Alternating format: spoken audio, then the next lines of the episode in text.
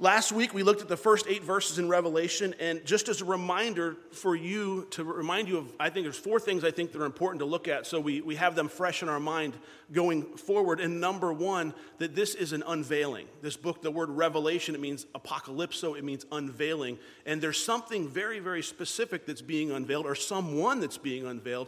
And as we read in the very first verse, it's the revelation or the unveiling or the apocalypse of Jesus Christ. So, what we see here is Jesus is the person, the work of Jesus is being unveiled. Who Jesus is, is the one that's being unveiled in this. I said it last time, it's not a mystery.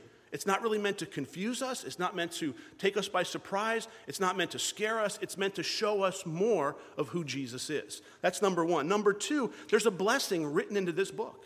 It's the only book of the Bible that has a blessing in the beginning of it that says, listen, if you read this book, if you hear this book, and if you live this book and you're obedient to this book, you'll be blessed by it. So there's a pre, God has laid out a blessing that says, here you guys go. You want to be blessed by God? Here's a great place to start.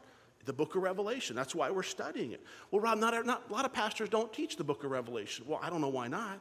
It, there's, a, there's a clear blessing here. God says, I'll bless you if you read this book, if you hear this book, and then you live by this book. So we're going to go through it, and we're going to be blessed as we go through it. Not because of me, because God says we'll be blessed. Number three, John brought a greeting. Remember, he brought a greeting, peace, grace, and peace to you. And he brought a greeting from God the Father, God the Son, and the Holy Spirit. He brought a, we see a picture of the Trinity there. That was in, uh, in verses four and five. God brings this greeting to them, gre- greetings from the Lord, basically, is what he's saying. And number four, in verse seven, we see a picture or a promise of the second coming of the Lord Jesus Christ. We see a promise that Jesus is saying, I'm, I'm coming again. I'll be coming with, behold, he is coming with the clouds, and every eye will see him, and the tribes of every earth will mourn because of him. Even so, amen. And we talked about how that's, that's the promise. Jesus says, I'm coming back. I'll be back for this. So we take these four things into account as we move forward into verse 9 this morning. And here we start out in verse 9 with this I, John, both your brother and companion in the tribulation and kingdom and patience of Jesus Christ, was, was on the island that is called Patmos for the word of God and for the testimony of Jesus Christ. Again, John identifies himself as the author of this book.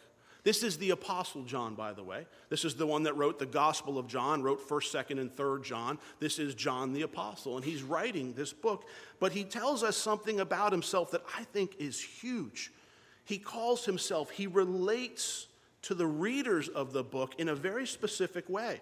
John relates to those that are receiving the book uh, very, very specifically. Number one, he says, your brother. I'm your brother.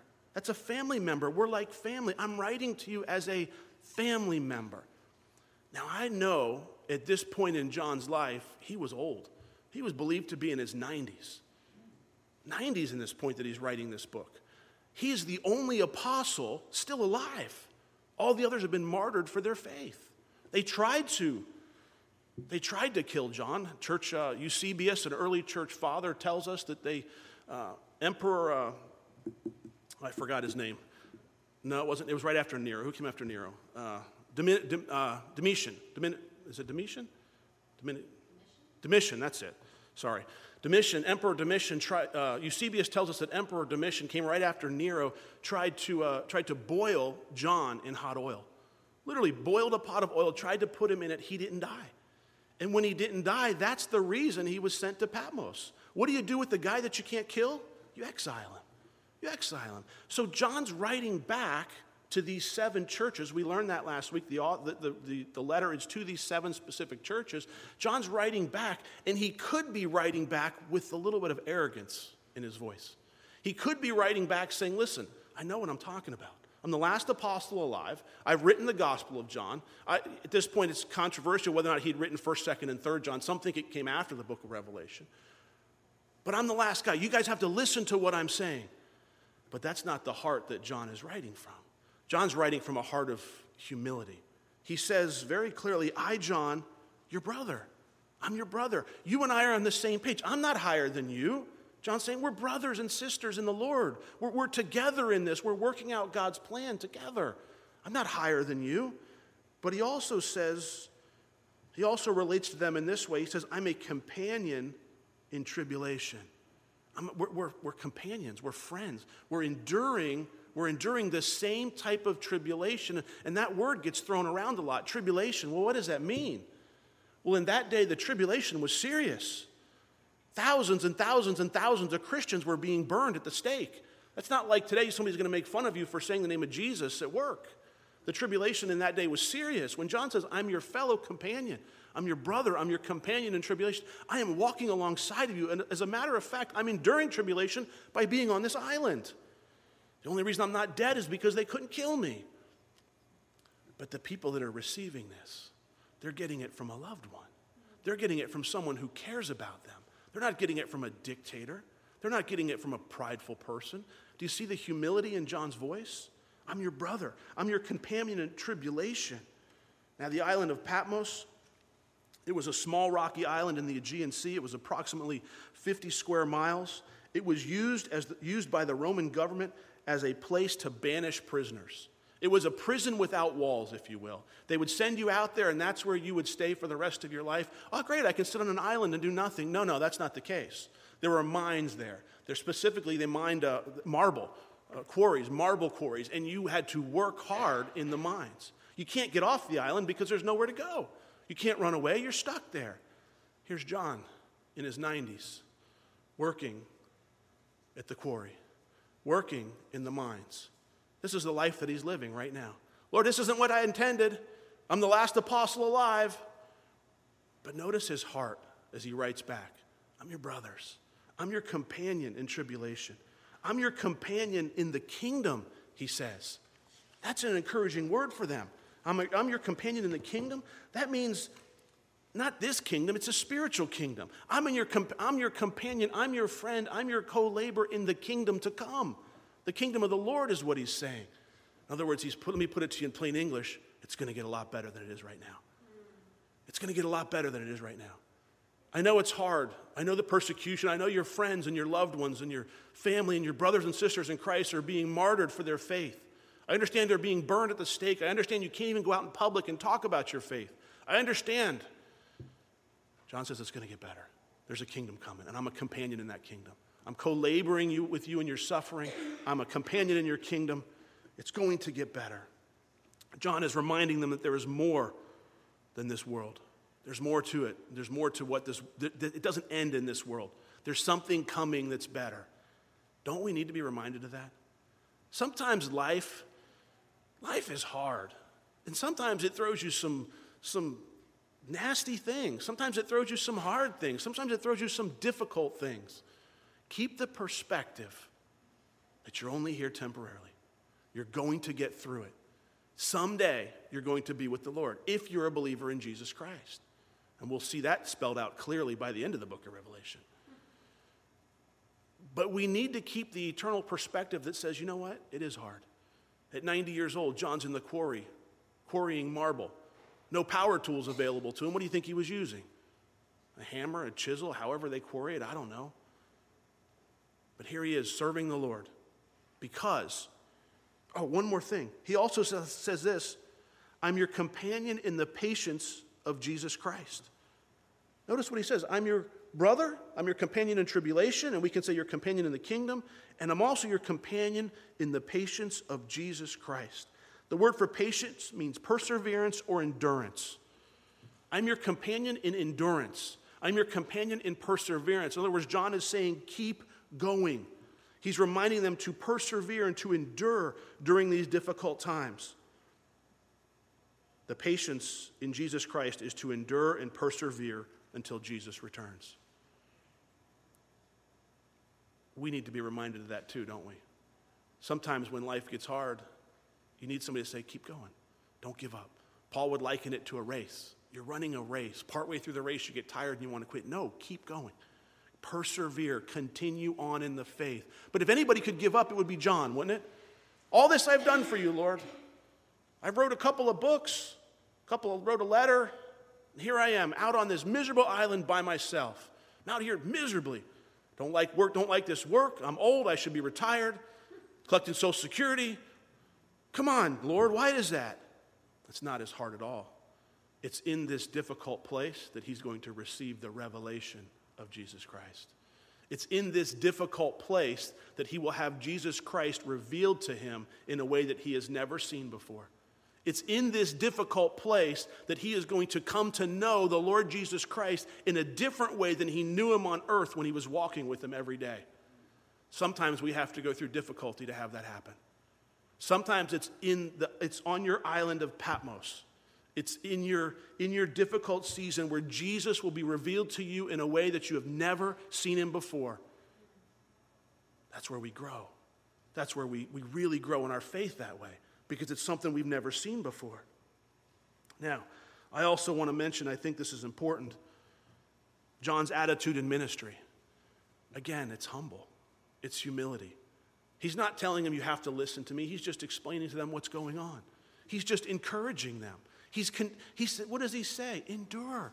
Continue on. A, there's another kingdom coming. It's okay. We're going through this together. We're going to be fine. Keep your focus on Jesus. That's how you encourage somebody going through a difficult time, right there.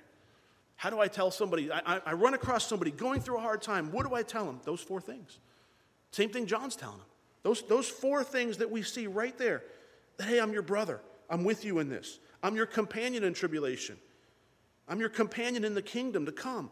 And I'm your companion in the patience of Jesus Christ. It's a great way to encourage somebody. That's not the philosophy the world would say to encourage somebody. But that's what the Bible, that's what John's doing. Remember, his, his brothers that he's writing to are being killed. This is serious tribulation going on. This is not just, you know, they took away my church or they're dying for their faith. Family, loved ones, on the stake. If you'll renounce Christ, we'll set you free. No, he never denied me, so I won't deny him. There they go, burned to death. That's what's going on in that day. Caesar Nero, who was before, used to like to watch Christians burn. That's what he was doing for entertainment. So when we say tribulation, we're not talking just, oh, I had a bad day at the office. Oh, I cut my finger today. Oh, no, we're talking about loved ones being lost. And there's part of you that says, just say no, just say you don't believe, and you can go free. And they're saying, no, no, I'll die for my Lord. I'll die for my faith. And they do. Now, why was John on Patmos? Why was he there? He tells us really clearly. I was there, was on the island that is called Patmos. Why? Number one, for the Word of God. I'm there for the Word of God. And number two, for the testimony of Jesus Christ. I'm there because I've been teaching the Word of God. I'm there because I've been testifying of Jesus Christ. That's why he's there. What landed you there, John? Why, how, did, how did you find yourself in such a precarious situation? Because I've been living for the Lord. Because I've been testifying of God. I've been testifying of Jesus. And I don't care John would say, I don't care where I end up. I will not renounce my Lord. I will not renounce my Savior. And if I end up on Patmos working in a quarry in my 90s, so be it. And that's where he is. That's where we find him. Now, look at verse 10.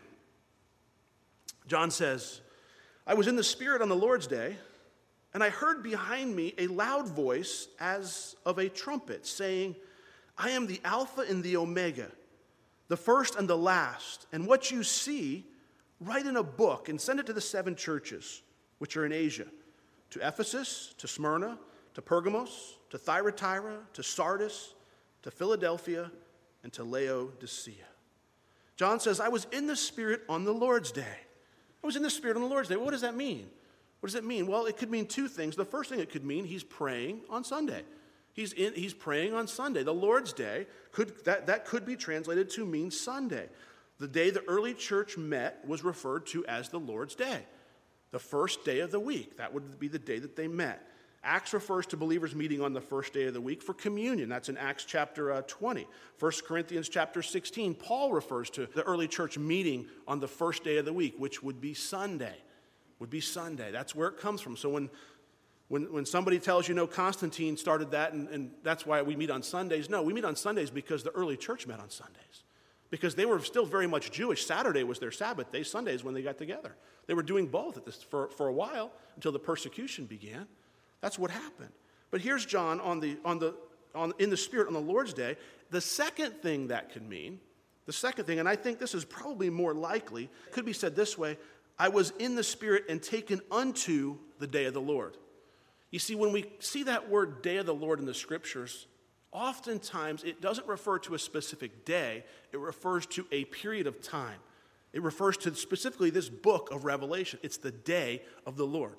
It's, it's the time of the Lord. It's the time where, where this will all begin. It's the day of the Lord.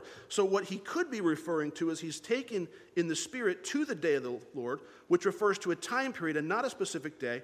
It would be something similar that happened on the Mount of Transfiguration.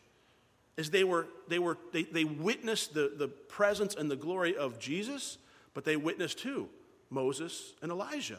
Moses and Elijah. So this could be saying, in other words, what they could be saying is John is saying, I was transported. I was moved ahead in time to the day of the Lord. I went to see the things that are coming. That's what he's going to write down. That's why it's called a revelation. I'm going to reveal to you, write down these things that you're seeing. So it's possible, and, and I think it's more probable, that John is actually physically moved, moved ahead to the day of the Lord, to this time frame that he's seeing. Well, Rob, I thought Revelation was a bunch of visions. I personally think he saw it personally. I think he was there. I think when he goes to heaven, we'll see it in, in chapter 3 and 4. He goes to heaven. He's actually taken up there and he's looking down and watching what's unfolding on the earth. I don't think it's a vision of what's to come. I think he's transported ahead and moving and seeing this is what is going to come. So here's what we see. John hears this. He's, he tells us where he is. He's in the Spirit on the day of the Lord. And he also he hears a voice. He hears a voice, and the voice says this I am the Alpha, the Omega, the first and the last. And what you see, write in a book and send it to the seven churches. Now, the voice, we're told, is loud and like a trumpet. It's loud and like a trumpet. It's not the same voice that Jesus had when he was on earth. So John would not have recognized the voice as being Jesus. But we've heard that before. We heard that up in verse 8. As we come, as we studied last week in verse 8, we saw that Jesus would say, I am the Alpha, the Omega, the beginning and the end. So he, we would already have that established. But this is a different voice. This voice is loud and it's trumpeting. It's, it's, that's, that's how John describes it. And we have to understand, as John describes these things, he's limited to what he knows. He's limited to what he's seen and what he's experienced in life. John knows what a trumpet is. He knows the sound, the loud piercing. You know, you know how loud a trumpet can be? I played the trumpet badly, really badly. I was in the band at school for like half a year, and they gave me that little thing to put in the end of it because they didn't really want to hear it come out. It's loud. It can be, if, if there's a bad trumpet player, you're like, oh no, just stop, please. But John says, listen, it was loud, it was piercing, it, and, and he recognizes the title there. He may not have recognized the voice, but he, when he hears, I am the Alpha, I am the Omega, I know who that is, John's saying. That's Jesus. That, I know who that is. I know who's talking to me. I know where that voice, I don't know the voice, but I know the person that is described that way. That's, that's what he's saying here. So, here's what he, here's what he gets. He, the voice says to him, I want you to do this. What you see, I want you to write in a book. John, what you're about to see, what you're seeing, I want you to write it down. Aren't you glad he did? You ever been disobedient to what the Lord tells you? Yeah. He didn't. He wasn't. He wrote it down. And we're, and we're going to study it for the next several weeks. Write it down. And I want you to send it to the seven churches which are in Asia. And he lists the seven churches there. But here's what we need to know about these seven churches these were seven physical churches that existed in what's, what was known as Asia Minor, the Roman province of Asia Minor, modern day Turkey. If you were to get a map of Turkey, that would be, that would be where it is. So, and they kind of made an elliptical pattern there. So they made, there were seven churches in, in an elliptical pattern. Um, and these were physical churches. They were circularly arranged, and it was a good way for them to get this information out. It was a good, were, there was a hub there for the whole region could then get this information out. So it was, he was speaking of seven churches. But we mentioned last week, seven, the number seven has some significance, doesn't it? The number seven, what does the number seven mean? It means completion. It does. It means completion. It's completion or fulfillment. Sometimes you've ever heard anybody say the number seven is the number of God. That's not true. That's not true. The number of seven means completion or fulfillment. And the reason that's not true, because when you get into chapter 13 and you see the beast coming out, he's got seven heads on him, has nothing to do with God. But it does have to do with completion or fulfillment. That's what the number seven has. So here's what we see is we see these seven churches, there's seven physical churches, and what John's going to address, or what Jesus is really the one that's going to address, he's going to identify and address some issues or problems with these churches that are going on in these churches specifically, these seven churches. Now, here's the thing the same problems occur in the churches today. So when we look at these seven churches, we don't get to go, ha ha, look what you guys are doing, doing wrong. Look, you guys are really messing it up because it's the same problems, it's the same issues, the same correction that he could apply to churches all over the world today. It's the same thing. But these seven churches also represent a completeness or a fulfillment, like I said, and they're going to show us a picture or a fulfillment of, of church history. Church history. What do you mean by that? Well, from the early church to the modern day church, we're going to see time periods in history that are defined by these churches. You're going to see the Roman church. You're going to see the Protestant Reformation. You're going to see these periods of church history as we go through them one at a time. I'll point them out to you. And when you're done, you're going to be like, wow, God just really showed us what the. Remember, this is written beforehand. This is written in, nine, in about 95 AD. God's going to show us the pattern of church history before it unfolds. You go, wow, that's pretty cool. Is he right? He's right on. He's right on because the things that these churches struggle with at these specific times are the exact same things the church as a whole will struggle with at that period in history. But it goes even deeper than that because the things that these churches are identified with, the things that we'll call them their, their issues or their problem areas, and, and some of them are doing a lot of good things as well. But as he points out their problems or their issues, they also can look at us personally. Because as we see the problems in the churches, we're going to be forced to look in at our life and go, wow, that could be me. That could be me. I'm a representation of the church. I'm a part of the church. So as we study each of these seven churches, you're going to see yourself in there. You'll see yourself in there. You'll see churches that you've been to. You'll see this church. You'll see other churches. And you'll also see the period of church history. Rob, that's pretty cool. All in one book? Yeah, all in one book. It's going to be amazing as we watch it unfold. It's going to be absolutely incredible. Now, John is hearing this voice. You can imagine it sounds like a trumpet. It's loud. He's recognizing it. What's he going to do next? He's going to turn to see. He's, he's, what's he expecting? It's Jesus. It's I haven't seen him in so long.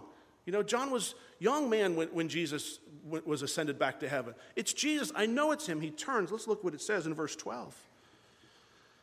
Then I turned to see the voice that spoke with me, and having turned, I saw seven golden lampstands, and in the midst of the seven lampstands, one like the Son of Man, clothed with a garment down to the feet, and girded about the chest with a golden band. His head and his hair were like wool as white as snow, and his eyes like a flame of fire. His feet were like fine brass, and if refined in a fur- as if refined in a furnace, and his voice as the sound of many waters. He had in his right hand seven stars out of his mouth when a sharp, two edged sword, and his countenance was like the sun, shining in its strength. As John turns to see Jesus, as he turns to see him, I believe that he was excited to see him. I believe that he knew who he was turning to see. But he didn't recognize his voice because it sounded different than it did the last time he heard him. But he recognized his title I'm the Alpha, the Omega, and the beginning and the end. As John turns to see, what's the first thing that he saw? What's the first thing that he sees? Seven golden lampstands. You see, Rob, that's why I don't like Revelation you start with the lampstands and all this stuff, and I just don't get it. It doesn't make any sense to me, right? Well, you got to keep reading. Let's jump ahead just a little bit. I don't want to leave you stuck. Look down at verse 20. The mystery of the seven stars which you saw in my right hand and the seven golden lampstands. The seven stars are the angels of the seven churches, and the seven lampstands which you saw are the seven churches. See, it's not that hard. We know what they are. The lampstands, what do they represent? The seven churches. Which seven? The ones we just read that he's going to write this letter to, this revelation to. He's going to write to the seven churches. Now, here's what I want you to remember, to kind of draw out of this. These seven churches, who's walking in their midst? Jesus. Jesus is walking in the midst of these seven churches. Has he abandoned them? No, he hasn't abandoned them. There's a picture here. These seven golden lampstands remind us of what in the Old Testament? The light in the tabernacle, the lamp in the tabernacle was called a menorah. It had seven lamps. It was one lamp stand with seven lamps on it. Okay? So you had one lampstand that came up the middle, and then three branches on either side would be like the menorah. But here, there's a little bit different. Here, it's seven individual lampstands. There's seven individual lampstands. Now, in the tabernacle, who was responsible for taking care of the lamp, the menorah? The priest. The priest would. And what did they have to do to take care of the menorah? They would have to go in and put oil in the lamp. Oil is always a picture of the Holy Spirit. They would have to go in and trim the wicks. They would have to go in and clean the soot off. They would have to go in and make sure everything's working properly, right? This is, the, this is what Jesus is doing amongst the lampstands. The lampstands represent the church. Jesus is the high priest. And now, as he writes these seven letters, he's sort of tuning up, if you will. He's sort of correcting, he's addressing some issues with the lampstand. Now, let me, t- let me say this to you Can a lampstand produce light? No. A lampstand doesn't produce light. What produces light? The lamp that goes on top of the lampstand. The lampstand is to elevate the light. Jesus said, I am the light. I am the light of the world. The church's job is not to produce light, the church's job is to elevate Christ. So here's this beautiful picture of the Lord Jesus Christ walking among the churches with problems, mind you, because we think there's a perfect church out there, and there's not. Is there a perfect church? We are. We're the only ones. Why are you laughing? No, if you ever find a perfect church, don't join it because you'll ruin it. Seriously. If you think this is the perfect church, just keep on going by. Don't ever go back again because you'll ruin it for sure. No. Here's the picture of the Lord walking amongst the churches. He's walking amongst the lampstands. And this is what John sees. And he, it's, it's easily relatable to the high priest. What's he doing? He's going to write in these letters, it's almost as if he's adding some Holy Spirit, adding some oil, trimming some wicks, polishing, whatever needs to be done. He's preparing them, he's getting them ready. Isn't that a beautiful picture of the Lord? That's what he's doing for us. And if you're part of the church, this includes you. This includes you. So that's the first thing John sees is these seven golden lampstands. Now, he also, John goes on to write here 10 characteristics describing the glorified Jesus. John's going to write 10 things to, you, to tell you what Jesus looks like. It's the only place in the scripture where, where a description of Jesus is given, with the exception of Isaiah. Isaiah gives a description of him on this earth before he comes as being lowly and meek. But this is the only place where you're going to see what Jesus looks like. Only place in the Bible. Don't miss it because of its uh, poetic feel. How? The first thing he says, he says he's like the Son of Man. He's like the Son of Man. That's what Daniel said in chapter 7. Daniel said it this way I was watching in the night visions, and behold, one like the Son of Man. Coming with the clouds of heaven, he came to the Ancient of Days, and that's God, the Ancient of Days. And they brought him near before him. Then to him was given dominion and glory and a kingdom that all peoples, nations, and languages should serve him. His dominion is an everlasting dominion which shall not pass away, and his kingdom the one which shall never be destroyed. That's the kingdom John was talking about. That's the kingdom I'm, I'm, I'm co laboring with you in. He's like the Son of Man. He's, Jesus also used this title to describe himself. In the book of Matthew, he would refer to himself often as the Son of Man. You see, when we read it in the book of Matthew, we think, oh, he's like relating to us. He's like, it's like a, it's like a lowly thing. It's like, no, he wasn't referring to low. He was, I am the Son of Man. I am the one that Daniel spoke about. I'm the one that's going to have the kingdom that never goes away. That is who I am. Think about that for a minute. His kingdom will never end. Has there been a kingdom on this earth that's last forever? Never. They've all fallen. Every single kingdom, every single king is at, at some point, they've only lasted a certain amount of number of years. They've all fallen, every country. Nothing has lasted. He says, My kingdom will last forever. My, I'm the, I, my kingdom will not fail. That's who I am. I'm the Son of Man. Number two, he says, or we read, John says, I'm seeing Jesus there, and he's clothed with a garment down to his feet. He's wearing a long flowing garment. Well, what does that mean, Rob? Well, that's a garment that a priest would wear. It's a garment that a priest would wear. It's a garment that a judge would wear. It's speaking of, of prominence. It's speaking of the fact that Jesus is our high priest. He's the one walking amongst the lampstands. We're also told in the scriptures he's interceding on our behalf. The Lord is praying for you. Jesus prays for you. He's interceding with God the Father on our behalf. And like I said, it's also a garment that a judge would wear. As a judge, we're told that he'll judge the whole earth. It's a, it's a garment of royalty. It's a garment a king would wear. There's, there's just, it's, it's just, it's a beautiful picture. He's our, our king. He's our priest. He's, our, he's the judge. He, it, it's everything. It's describing who he is. And on this garment, number three, girded about his chest, is a golden band. And the band, the gold, represents power, authority, and majesty. In Exodus chapter 39, it says that there were golden threads in the band that went around the, the, the, the, the, sash or the, or the chest of the high priest. Not Jesus. Jesus is solid gold, not just a little bit of gold. His majesty is way above what the high priest would have been. His glory is way above that. Jesus' bands had more than a few golden threads, it was solid gold. How much greater is the eternal heavenly priesthood of Jesus? Number four, John says his head and his hair were like wool, as white as snow. I like this one because I'm turning that way. The white hair speaks of old age. In some cultures, it's seen as wisdom. It's seen as somebody who's wise, who's been around.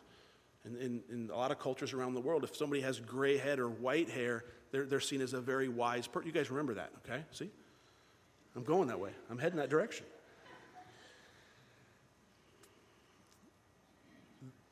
The phrase white as snow also emphasizes the purity of Jesus. So we have this picture, and Jesus is the light, and shining off a bright light is white. So John sees this white hair, he sees his face as white as snow. He sees the purity of Jesus Christ. He sees this picture of who he is, of pure, of being pure.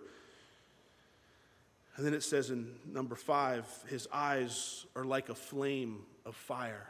His eyes are like a flame of fire. Nothing is hidden from his sight. Do you know that? Nothing is hidden from his sight. He knows what you think, he knows what you do. You can't hide it from him. And he still loves you. He still loves you. Nothing is hidden from his sight. His eyes are like a flame of fire. We're told in, uh, in Second Chronicles, the eyes of the Lord uh, run to and fro throughout the whole earth to show himself, to show himself strong on behalf of those who heart, whose heart is loyal to him. He's looking to show himself strong in you. He's looking to show himself who he is through you. And then we know that fire always represents what in the Bible? Judgment. Fire represents judgment. He sees everything, nothing is hidden from his sight. Jesus' eyes displayed the fire of searching and penetrating judgment. When you come into the presence of the Lord, you will know that He knows everything about you. You see, right now you have a lot of secrets, don't you? We all have secrets. We have things that you wouldn't. Anybody not have any secrets? You'll, have things that I wouldn't. Dig. All right, let's tell a secret. Who wants to tell me one of their? No, I'm just kidding. But could you imagine if I knew all your secrets? If I knew everything you thought, if I knew everything you did, if, I, if just me, if I knew it, Jesus does. He does. He knows all of it. And you think Google keeps a history of what you look at. Jesus got it all. you know, He keeps everything. Nothing. Now, it says his feet, number six, his feet were like fine brass, as if refined in a furnace. Brass or bronze also represent judgment. Remember back in the tabernacle when they would make their sin offering, it would be sacrificed on the brazen altar or the bronze altar. The utensils on that altar were bronze. It represents judgment. It's God's judging this animal for the sin of the people. That's what it represented. That's what the brass or the bronze represents. It's also a strong metal. It was the strongest metal known in the ancient world. Adam Clarke said this way He said, It's an emblem of his stability and permanence, brass being considered the most durable of all metallic substances or compounds. It's his permanence, it's his stability. Feet of brass don't move, they're stuck, they can stand. That's what we're seeing. The Lord, a Lord that is permanent. He's not temporary, he's standing.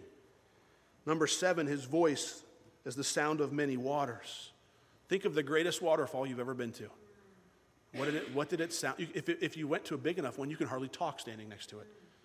It's just, it's, it's overwhelming, the sound. And that, that's what he's saying his voice is like. It's, it's overwhelming. It's like it's a sound of waters. Number eight, he had in his hand seven stars. Well, there you go, Rob. That's why I don't understand. What are the seven stars? Well, I read it in verse 20. Remember, they showed us what the seven stars are. He had in his hand seven stars. Verse 20 tells us the seven stars speak of the angels or messengers to the seven churches. You see, the word angel also means messenger.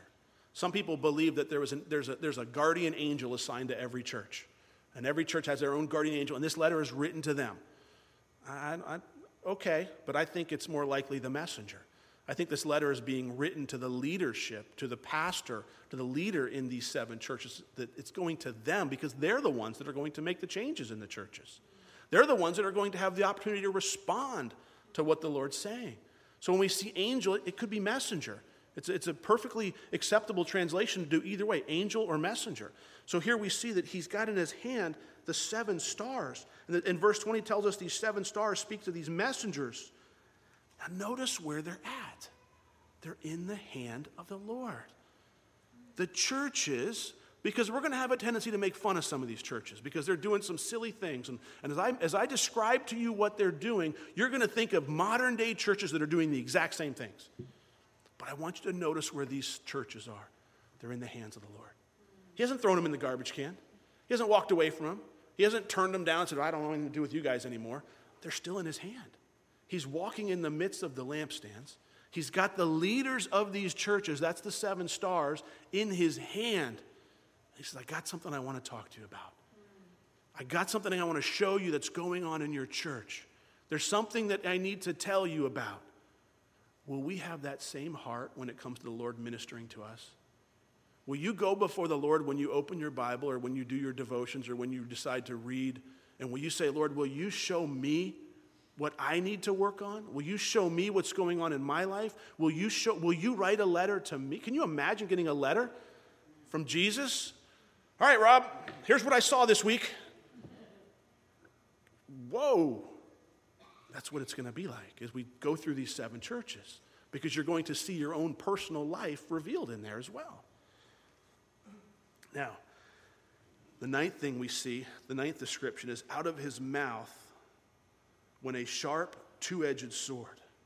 This is a heavy sword. It's used to kill and destroy. If you're familiar with Hebrews chapter 4, verse 12, it's not the same word for sword. That's, that's more of a tactical sword. This sword is a judgment sword. Out of his mouth went a two edged sword. Now you go, I got this picture of a guy with a sword stick or a pirate with it in his teeth, like crossways or something. That's not the picture. Out of his mouth comes what? Words. Words. Out of his mouth comes the words. Sometimes, sometimes we get confused with the pictures or the symbolism and we don't get full understanding. But what we have to understand, it's the words of Jesus that are sharper than any two edged sword. Coming out of his mouth is the word of God. That's what's sharper than any two edged sword. That's what's going to cut you to the heart. That's what's going to change you. It's the Word of God. It's why we do everything in this church that we do it the way that we do it. That's why we're putting up a radio station to put out the Word of God. We're putting a two edged sword out over the airwaves so people can be cut to the heart. What do I do then? You repent and be baptized in the name of the Lord Jesus Christ. That's what we're do- That's why we do what we do. John didn't see a sword coming out of his mouth or a, like a pirate with a knife between his teeth. He recognized it's the word of God that was coming out of his mouth. Charles Spurgeon said it this way He said, There is no handling this weapon without cutting yourself for it has no back to it. It is all edge. The word of Christ, somehow or other, is all edge. It's the Bible. You see, the Bible can be this historic book that I read and study and learn and put it in my mind, and I learn it and, I, and it just stays there forever. But it can also be, if I'll let it, cut to my heart. It can also show me what I need to change in my life. It'll also show me who Jesus is that allows you to worship. And it'll reveal so much to you about yourself and about God and about life in general if we'll let it do that. But we have to be willing. Number 10, his countenance was like the sun shining in its strength. The glory of Jesus is so great, so shining, that it is hard to even look upon him. Jesus has the same glory as in his transfiguration when his face shone like the sun. Picture it. He is the light of the world. There will be no sun in the New Jerusalem. He will be the light. He produces all the light that is needed to live by. He produces it. Charles Spurgeon said this again, and I like it. He says, What do you see in Christ's right hand? The seven stars. Yet how insignificant they appear when you get a sight of his face. They are stars, and there are seven of them, but you can see se- but, you, but who can see seven stars, or for that matter, 70,000 stars, when the sun shines in his strength? How sweet it is when the Lord himself is so present in a congregation that the preacher, whomever he may be, is altogether forgotten. I pray you, dear friends, when you go to a place of worship, always try to see the Lord's face rather than the stars in his hand. Look at the sun, and you will forget the stars. That was Spurgeon. The picture is this if I was standing here with stars in my hand, and my face was shining like a sun, would you even see the stars? No. Go outside today after we leave church. Look up. How many stars do you see? None. Why? Because the sun's shining. It's outshining all the stars. Charles Spurgeon said that's the way church should be. Jesus should be the one shining in a body of believers, not the pastor or the deacons or the elders or whoever else it might be. Jesus should be the one shining. People should go there not to see people. He says, You should go to church, not to hear the pastor or see the pastor. You should go to church to see the Lord and to hear the Lord, wherever that might be. That's what he's saying. That's the purpose. That's, that's what we're looking for. Now, everything in this vision speaks of strength, majesty, authority, and righteousness. Everything, these 10 things that we just saw, speaks of so, I mean, we, could go on all day about the different things that, the, the, from the omniscience, from the omnipresence of God, from all these things of the Lord that He's in the midst of doing all this. It's His strength, it's His majesty, it's His righteousness. This is a little different vision of the Lord than what we see painted in paintings today, isn't it? You know, so often we see an effeminate version of Jesus or a girly version or like a nice, lovable, huggable guy. That's, that's not the, that, is, that was the suffering servant, but this is who Jesus is right now. Jesus is exalted. He is on the throne. He is waiting to end all this. He is waiting. When we look at these 10 things, and I, I, I suggest you go back and you study them again, it's going to, it, you, I, Lord, I want to know you more. Study these things. Ask him to show you what they really mean. Because John, the old friend of Jesus, remember what John calls himself in the book of John? The one that Jesus loved, is what he says. The one that Jesus loved. That means we were close, we were tight. He knows me. Look at John's response. Verse 17 When I saw him, I fell at his feet as dead. He didn't go, oh, good buddy, good to see you again. How you been? How are things going in heaven? What's going on in Cumberland? And what's going on here? And you know, what's going on back at Ephesus? No.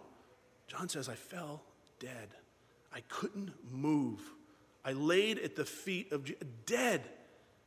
If anybody knew Jesus, it was John. He was the one that Jesus loved. He had spent three years with them. He was the only one that witnessed the crucifixion of the apostles. Anybody knew Jesus, it was John. But John had never seen him like this before, or maybe briefly in the Mount of Transfiguration. John had never seen this before. This is who Jesus is mighty, righteous, pure, holy, kingly, judge and he falls at his feet dead. John was overwhelmed by this awesome vision. Even though he was an apostle who knew Jesus on this earth, he was overwhelmed by it. Now, I love Jesus. I love the Lord. Look what he says to him. In verse 17, Jesus replies, Don't be afraid. Don't be afraid, John. I'm the first and the last. I'm he who lives and was dead, and behold, I am alive forevermore. Amen and I have the keys of Hades and of death. I love that. I love that. He tells him, He laid his right hand on me, saying to me, Do not be afraid. He touches him. It's okay, John. Why did he tell John not to be afraid? Because John was afraid, wasn't he? Right? You don't tell somebody not to be afraid if they're not afraid. John's afraid. He's in the presence of the Lord, he's in the presence of the one that knows everything about him. He's in the presence of God. John's afraid. Jesus touches him and says, Don't be afraid, John. Don't be afraid. And the second thing is he tells him is, I'm alive. I'm alive. The third thing he tells him is, I have the keys of Hades and death. I have the keys of Hades and death. Well, what does that mean, Rob? He's telling John, I am in control of everything.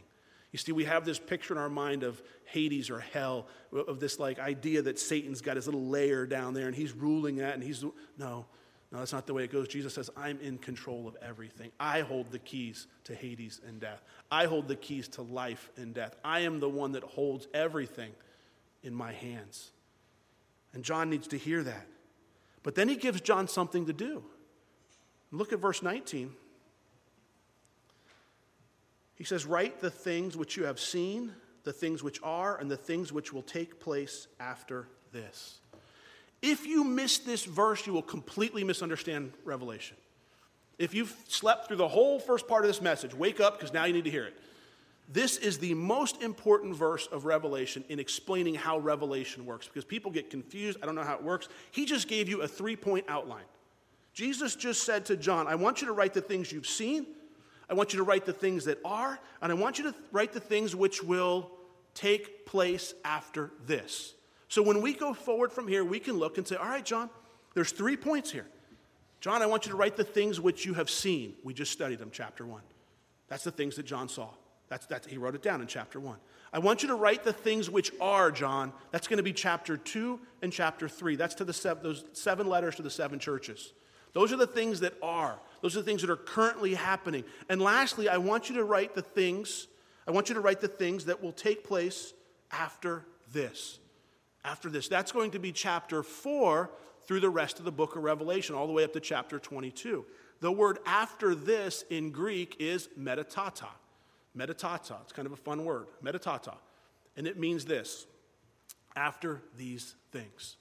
After these things. So when we look at the book of Revelation, last week I said we're looking at it from a futuristic perspective.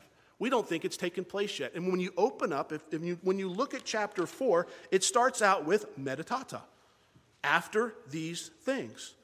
After these things, I looked and behold a door standing open in heaven, and the first voice which I heard was like a trumpet speaking with me, saying, Come up here, and I will show you things which must take place, metatata, after this, or after these things. That's going to be an important verse when we get to studying the rapture of the church. And I will tell you when we get there, and I will show you why I believe that speaks about the rapture of the church and why I believe in a pre tribulation rapture. But here's what we need to remember this book is broken down into three parts the things which John has seen, the things which are, that are currently in existence, which are the seven churches, and the things which will take place after these things. So, so very important. If you miss that verse, you'll get everything confused in the book because it won't make sense after that. If you don't put it in the proper order, these are the things that he saw, these are the things that are, and these are the things that will take place in the future. We'll be trying to put the things in the future in the past, we'll be trying to plug them into different places, and it just won't work right. It just won't fit. But as we travel through it together, I will explain to you. I talked about it last week. I'm teaching this from a pre tribulation, premillennial perspective. This is why. After these things means what? There's something prophetic about this book. There's something that has to, that John's going to see something that hasn't happened yet. And we're waiting for these things to happen. And we're still waiting for them to happen because as we study through, you'll see they haven't happened. The temp, there's no temple being, there's no temple in Jerusalem right now. There's a, there's a mosque sitting on the Temple Mount. There will be a temple someday. We'll see those kinds of things that take place. It's an amazing book. Now, verse 20, we already looked at it. Verse 20, the mystery of the seven stars, which you saw in my right hand, and the seven golden lampstands, the seven stars, and the angels of the seven churches are in the seven lampstands, which you saw are the seven churches. The seven stars represent the messengers or the leaders of the churches. The seven lampstands represent the churches themselves. Anybody got any questions? Let's pray. If you have questions, you can ask me afterwards. Father, you've given this revelation to the Apostle John for us. And Lord, I pray that during this time of study, we would become, or we would know more of who you are. Father, as this revelation unveils you, may it unveil you to us personally. Father, the book is already written, but it's us individually that need to know more of who you are. Would you meet us here as we study, as your word proclaims and bless us? As we look to you, may you have your way in our lives. In Jesus' name, amen.